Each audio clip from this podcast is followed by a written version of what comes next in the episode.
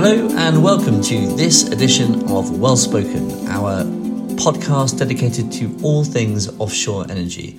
My name is Max Lamansky, and I'm a partner here in Marine and International Trade. And I'm also the head of offshore energy and shipbuilding here at Stephenson Harwood.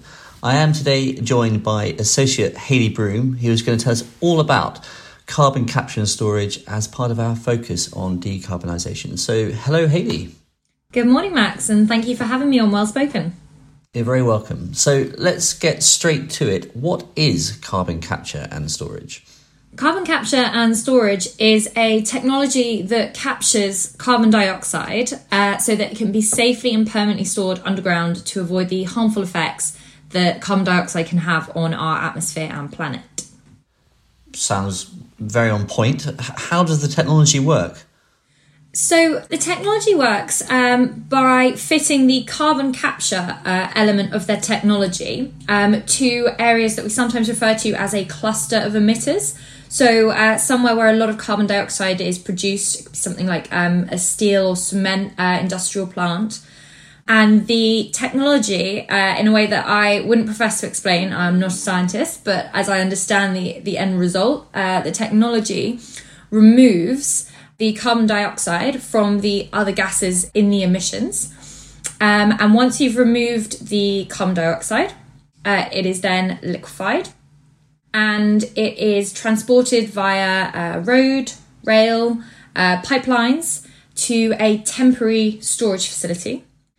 And from the temporary storage facility, the carbon dioxide is then transported to um, uh, an area where there is a deep rock formation, so um, often under the seabed.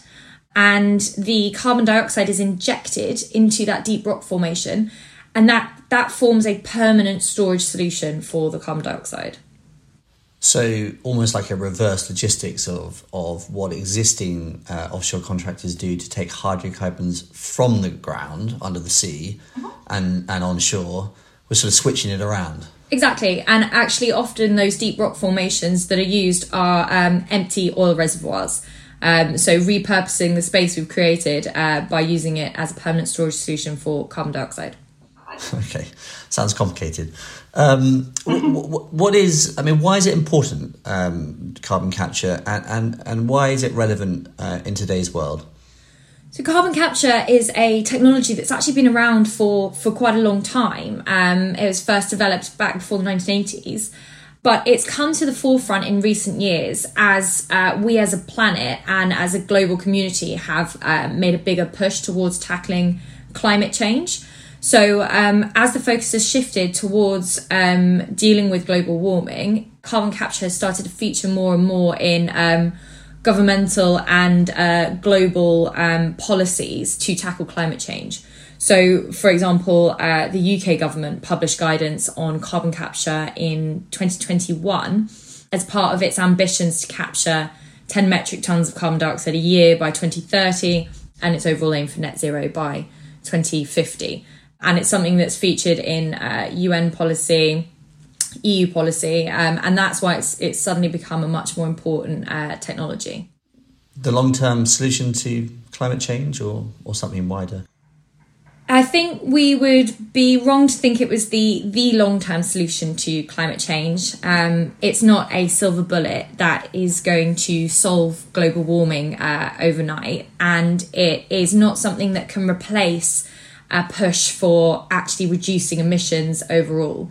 Uh, carbon capture is something that is essentially mitigating a problem that's already there, not solving the problem at its source. Um, so even when you've got carbon capture projects set up, they don't yet remove 100% of the carbon dioxide from the emissions. So while they're a really valuable and important tool in our strategy for tackling climate change, they're they're not the um, the one big solution that, that's going to deal with global warming.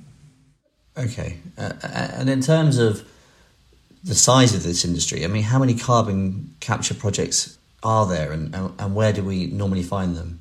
So, carbon capture projects are starting to spring up all around the world now. But as we've already touched on, um, it's a technology that's recently come to the forefront. So, there are far more projects in their infancy that are moving to be developed than there actually are up and running right now. So, um, for example, you've got in Norway um, several up and coming projects. So, Altera's um, Stella Maris project that they're doing in conjunction with uh, Höegh LNG, um, and they've they've recently partnered um, with Aker Solutions. Um, you've also got the Northern Lights project that involves companies such as uh, Equinor, Shell, and and Total. So a lot of the big um, offshore and oil and gas um, traditionally focused companies are are moving moving into um, the carbon capture industry. Um, but as we already said, it's quite a long supply chain, so it takes time to get it get it all set up. So a lot of the projects are still in infancy, but um, you can see the drive towards innovating in in this space, um, particularly in uh, the recent announcements about investigating the viability of carbon capture on board vessels. So not just uh, the carbon capture at a cluster of emitters that, that we spoke about earlier, but actually having the technology on board a ship so that you're capturing the carbon dioxide that's been emitted from um, the the vessel, storing it on the vessel, and then offloading it uh, when you get to a port. And that's that's an area of carbon capture that that has only just begun to be investigated. But there's been some really interesting announcements in in that area recently. Um, for example, Stena Bulk have just said that they are um, going to be fitting one of their uh, vessels with onboard carbon capture that they think will be fitted by late 2023. And they've been working uh, as, as part of a study with uh, the Global Centre for Marine Decarbonisation, um, who are evaluating the safety and the technical and operational requirements for then offloading the onboard captured and liquefied carbon dioxide, sort of building that that bigger supply chain. That project is uh, project remarkable, um, and it's being done with a variety of the other um, uh, companies that you often see in the offshore and shipping uh, industries. I think Alfa Laval and Deltamarin companies like that are all involved. Um, in those projects, so there, there's a lot of interesting and new projects um, being set up uh, even now. So a, a lot of work a lot of retrofitting work. Um, sounds like specialist vessels as well, so a lot of shipbuilding work as well. Shipbuilding work. So I think Dalian um, recently announced they've just started steel cutting on the uh, carbon dioxide um, transport vessels for the Northern Light project. So it's a, it's a very innovative space. It's it's um, different kinds of new builds, um, the technology to support transporting liquefied carbon dioxide and then, as you say, if if the studies into onboard carbon capture are successful, then you can imagine that will require uh, retrofitting um, on on existing vessels, not just uh, fleet renewals. Yeah. So shipbuilding work, refurbishment contracts.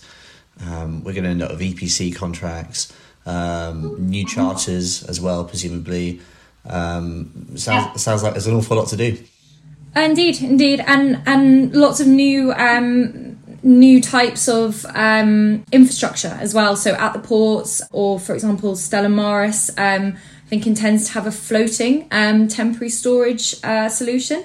So uh, th- there'll be a whole variety of, of um, different parts of the industry that will need to come together to support um, putting in uh, carbon capture, both in the the kind of traditional offshore oil and gas sphere and if we can move forward with with onboard vessel carbon capture well sounds like an awful lot going on so thank you very much Hayley, uh, for that summary of what's going on in carbon capture and storage uh, if you have any further questions, please don't hesitate to contact us. I'm on max.lemansky at shlegal.com and Hayley's at hayley.broom at shlegal.com.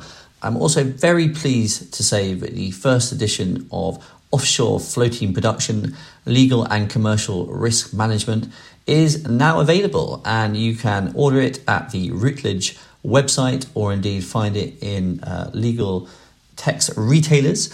Uh, and I'm pleased to say also that that does have a section on carbon capture and storage. Um, and Hayley, of course, was involved in drafting that. So thank you very much uh, for joining us today, Hayley. Uh, thank you very much for having me. You're very welcome, and that concludes today's edition of Well Spoken.